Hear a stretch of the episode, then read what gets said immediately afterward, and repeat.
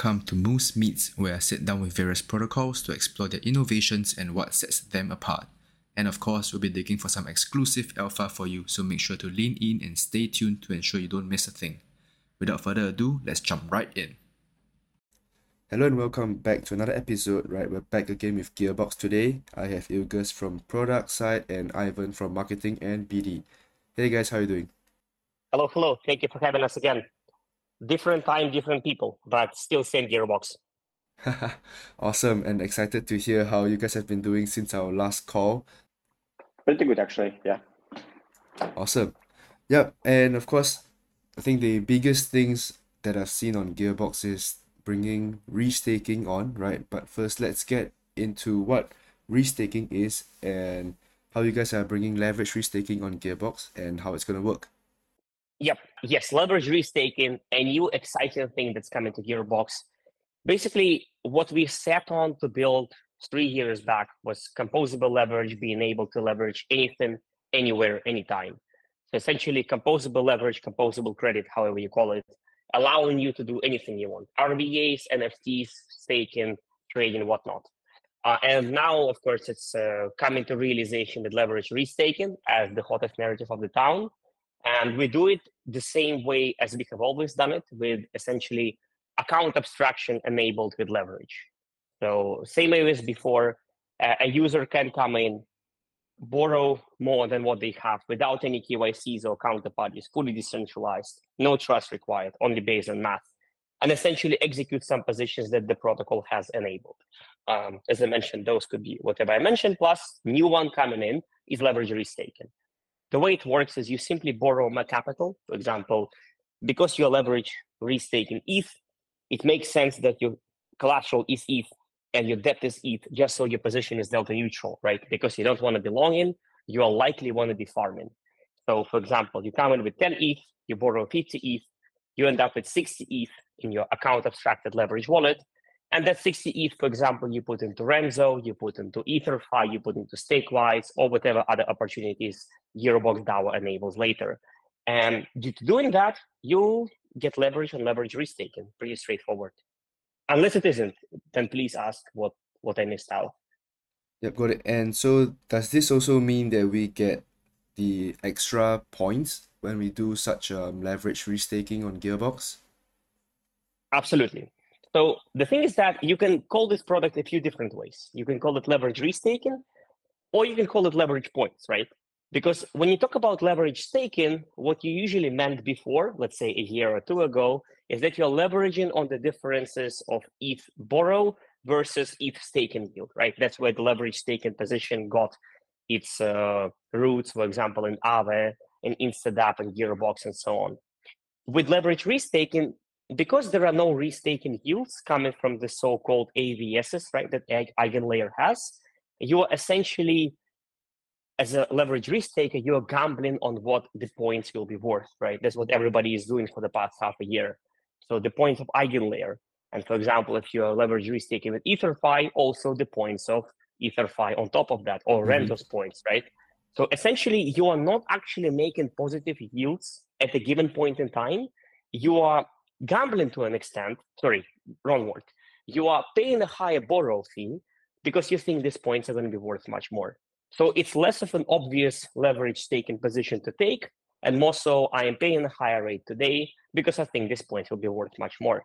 And of course, with Gearbox, you can get 10x the amount of points.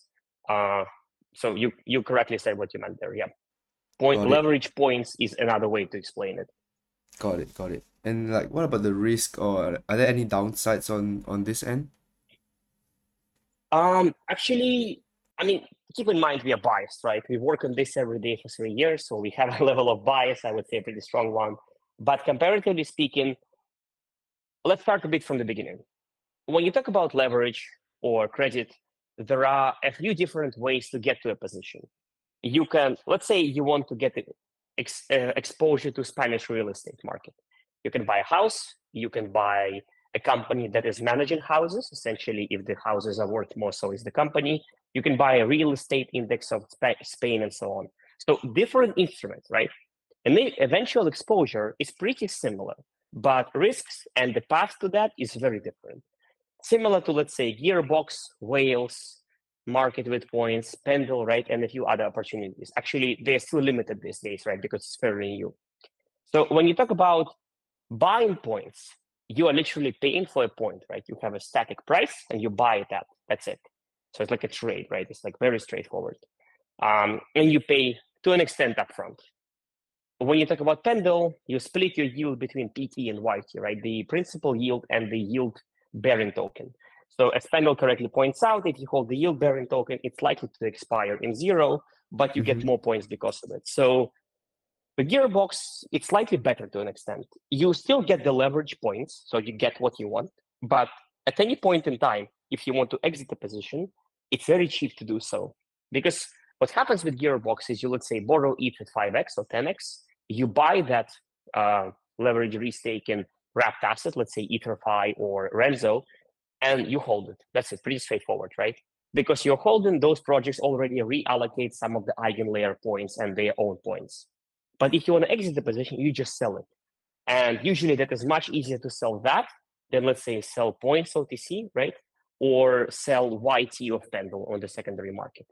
Um, it's basically, we think it's a less risky way to do so. But again, I'm not a math guy, so would give it to Ilgiz to say what his opinion is on what the opportunity and the risks are. So risk of depegging of asset, I guess, uh, one of the main risks here uh, for leverage traders. As we can remember from LSD market, uh, there is few uh, price drops uh, before Ethereum enabled withdrawals. As you remember, it's in 2021, I guess. Uh, STS uh, faced with such kind of problems. So here it's a bit uh, bad situations because EigenLayer already uh, allows withdrawals, but still it has lock. Yeah, so it's like seven day uh, period uh, before withdrawal. Uh, so there could be different fluctuations of the prices. There could be short, short term, so I guess there will be like buy pressure if price drops below some level. But still, like such kind of risk exists when you have leverage, and you should be careful using leverage. Got it, got it. Right, so think the ETH price is one of the more important factors to look at, right? So when Ivan, you mentioned earlier about exiting the position, right? So when we sell the position, would we, assuming the ETH price stays constant, right? Like, would we be getting back roughly about the same amount of ETH that we bought it for, and still keep the points? Is that right?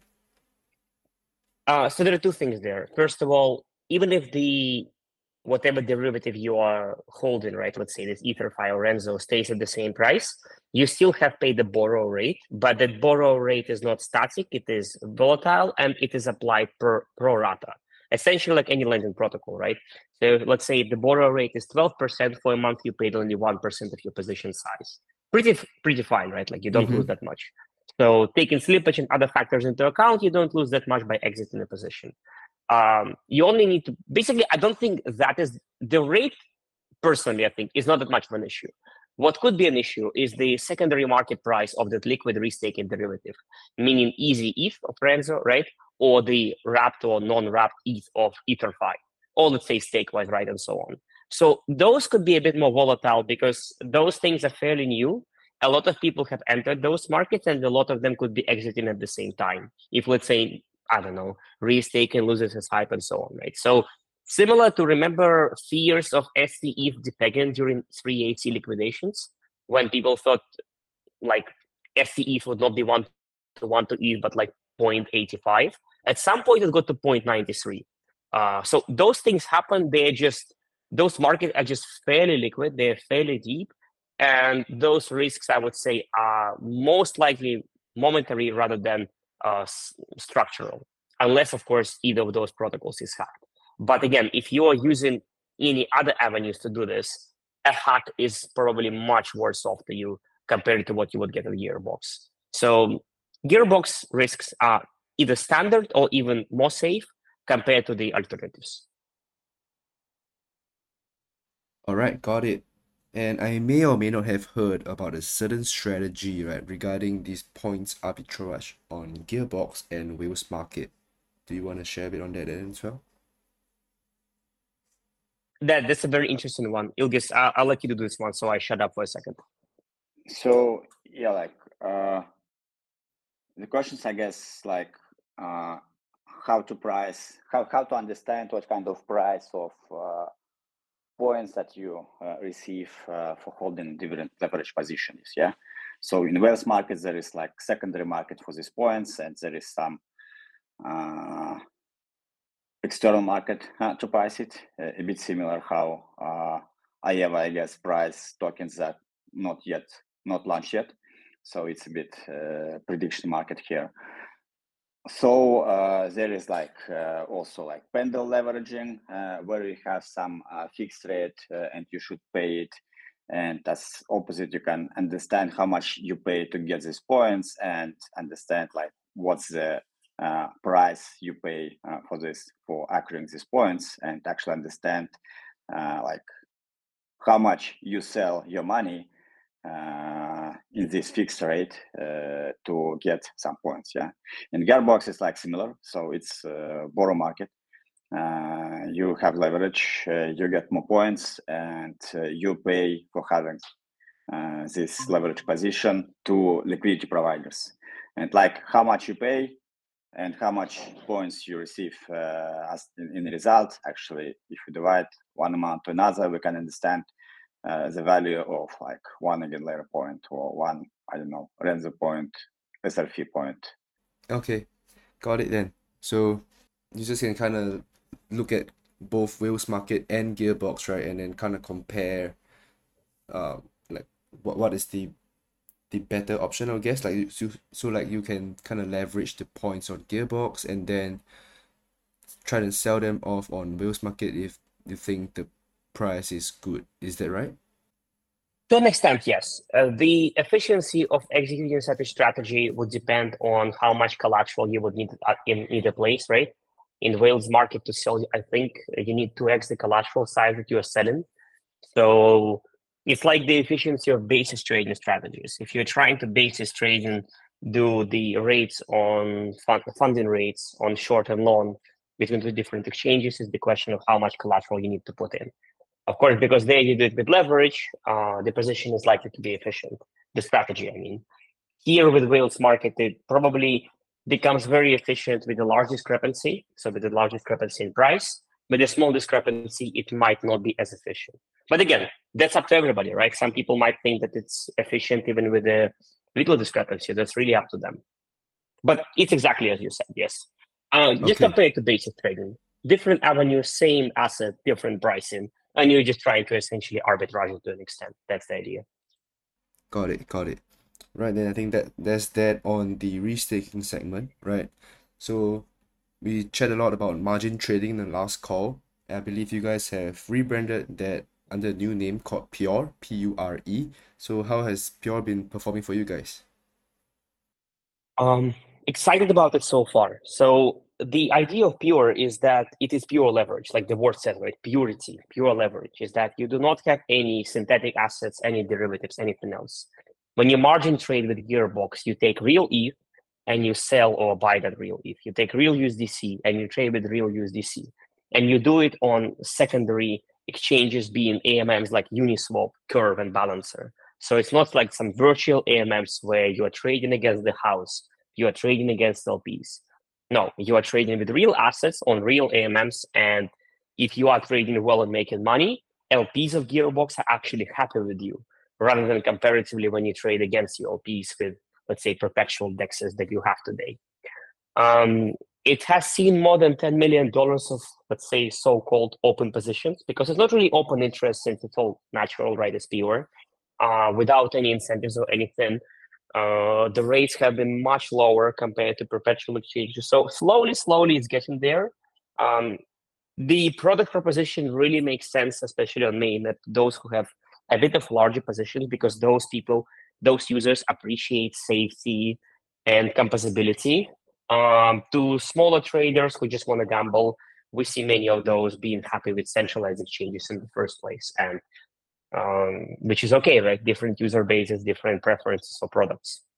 Uh, the one thing apart from the rates and not being able to, and not needing to trade against the house that we see, another important thing that we bring with pure margin trading is that while you're margin trading, you can have your position be farming at the same time.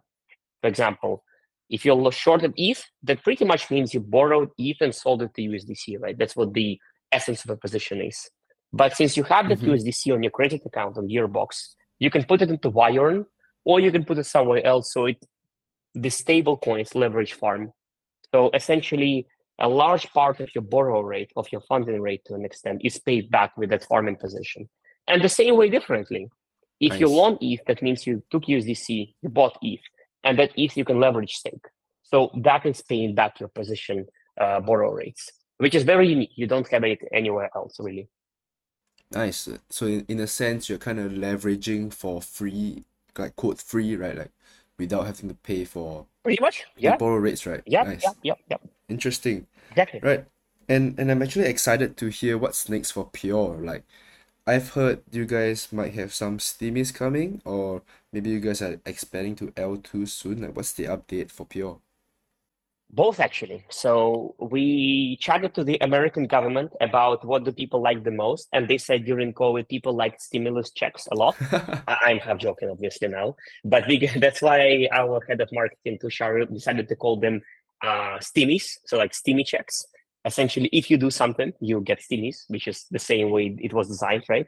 Uh, so that is launching in a week from now approximately right after leverage is taken uh, the goal of the of the program of the initiative isn't really to just give free money away per se, but just to reward users who are returning, who are coming to use Gearbox, and who are profitable. So you you probably wouldn't be able to make millions of dollars just of like in the system. But if you're a user who takes a long short position, adds collateral, invites their friends with the referral, and so on, yes, you can make more than you should, or like if that you could, and of course whatever you position the performance is next to the PNL.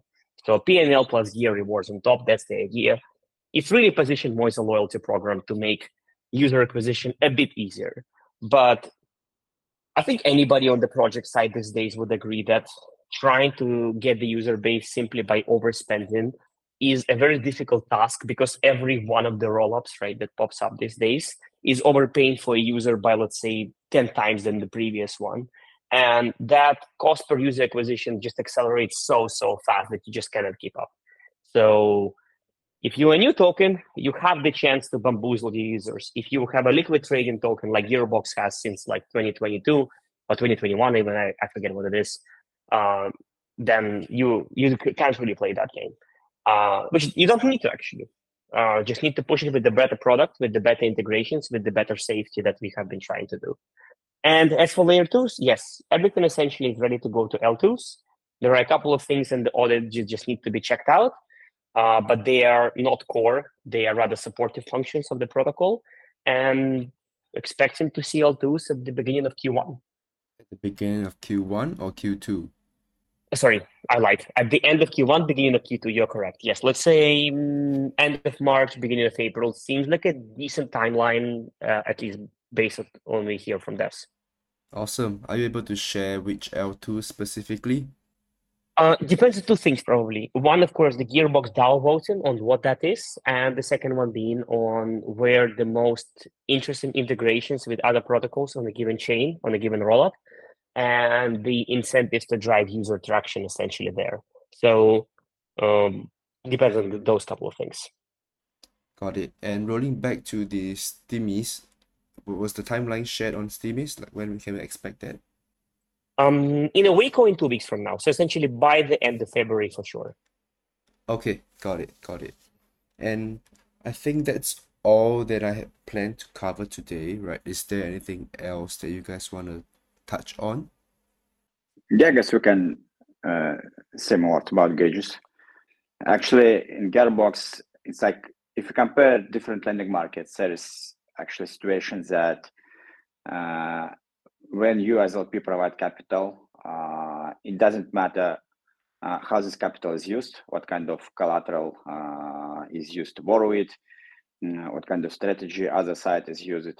uh, you actually will be rewarded the same rate. Yeah. So, for example, you provide USDC. Uh, if somebody borrowed it using Ethereum as collateral or uh, some shitcoin as collateral, they will be the same uh, supply APY paying for you. We think this not very good, well designed. Uh, regarding like I am liquidity provider and I got different risk here, and actually I should be rewarded in different uh, ways for Mhm. uh, providing capital in different uh, risk strategies. That's especially crucial when we're talking about uh, gearbox design, where uh, this capital could be could be used not only for like borrowing, uh, trading, but also for different farming opportunities, uh, staking, liquid staking, and so on. What we discussed before, yeah. So there is like gauges where uh, gear stakers could vote to downgrade to upgrade uh, borrow rate uh, for different quote quotas. And when you use your credit account, you actually like buy this quota to use this kind of asset as collateral uh, inside your credit account. So, for example, you wanna go uh, le- leverage stake, uh, so you wanna have uh, staked Ethereum on your uh, credit account, borrow Ethereum, and you wanna have staked Ethereum as collateral. In that case, you should buy quota for staked Ethereum, pay this quota rate. And quota rate is defined uh, in gauges uh, depending on votes of uh, gear stakers. So, like uh, liquidity providers, uh, DAO members, they have incentive to increase this rate.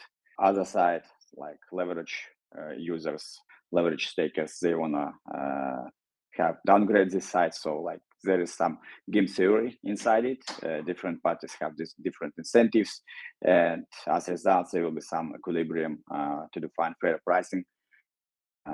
That's fair, like market situations uh, as a result of this game uh, for different parties. Oh, that's interesting. Right. Then what, where does the base um gauge start from? Who decides what percentage it starts from? Uh, initially, uh, like this interval, like minimum rate and maximum rate uh, inside gauge is defined by uh, gear governance on snapshot voting.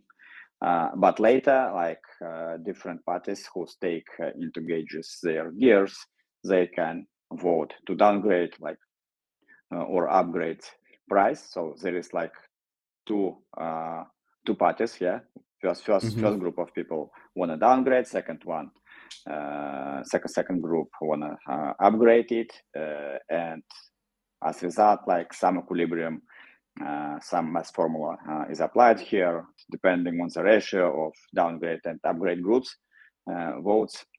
Resulting uh, rate will be defined inside this interval. Got it. So like through this voting, it will kind of move the the rates to where the participants think it's a fair fair interest rate Yeah, for that absolutely, yeah. specific vote. Got it. Got it. That's interesting. And is this live yet? Yeah, it's fully live with V3, uh, already a bit tested. There is some interesting use cases already where like for leverage staking, where actually rates changed uh, from what initially uh, is set. So yeah, uh, Got it. interest, inter- Okay. interesting that there is like different parties who came into it, into gauges and trying to vote uh, to increase their own uh, strategy rewards, I guess. Mm-hmm. Got it.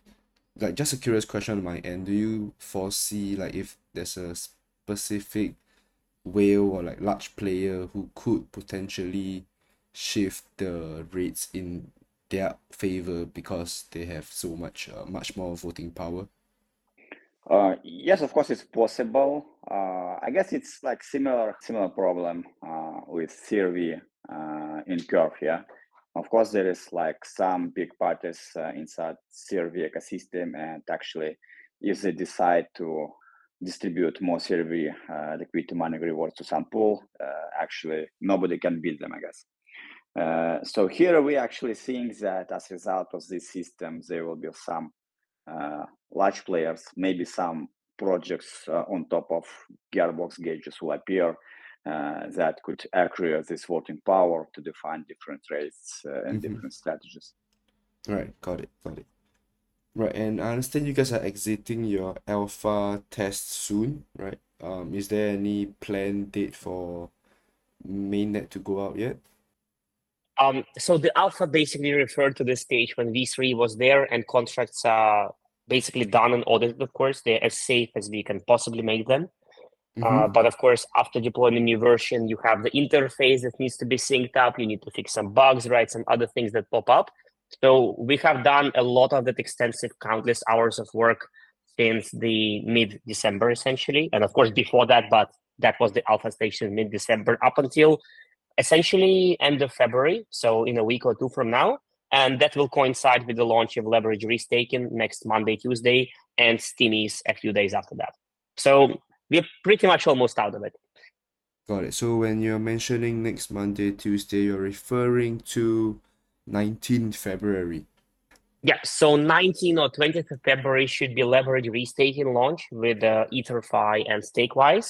Mhm. Renzo to be voted on because we're waiting on the Redstone Oracle. That should be, let's say, a few days after that, hopefully. And Steamies for pure margin trading, uh, meaning the points, right, and all of those extra incentives. Let's say um, Monday 27th. right? Oh, wait, sorry, there's going to be 26th, right? Approximately done. Yep. So let's say Monday 26th. Okay, got it. Great. Now we have some dates to look forward to. Love that. Um, I think that's all from my end. Anything else from you guys? Yep, that sounds good. Thank you for these super relevant questions and having us on again. Appreciate you taking the time. And apologies if some of the things we said sounded too complex. Always happy to async explain it in text or in voice. It's just that we see this stuff every day for the last three years. So we get high on our own supply, as they say, right? Not getting Yeah, high so- though. That's not what I mean. But like it is a phrase, yes. Yeah, so you guys, if if you have guys have any questions, right, feel free to drop them in the comment section in the Twitter or on the YouTube channel, right, and we will try. I'll try my best to get them to answer the questions as well. And thanks, uh, Ilgiz and Ivan, for taking the time to come on to update what Gearbox V3 has been working on, right, and of course with the pure trading and the leverage restaking as well. So as usual, all the links will be in the description box, right? Highly recommend you guys to check Gearbox out. And that is all we have for this episode. We will see you in the next episode. thank you, thank you. And that brings us to the end of this episode of Moose Meets. I hope you enjoyed learning more about them as much as I did. Let me know which other projects you would like to learn more about in the comments down below. As usual, do remember to hit the thumbs up and subscribe to the pod. We will see you in the next episode.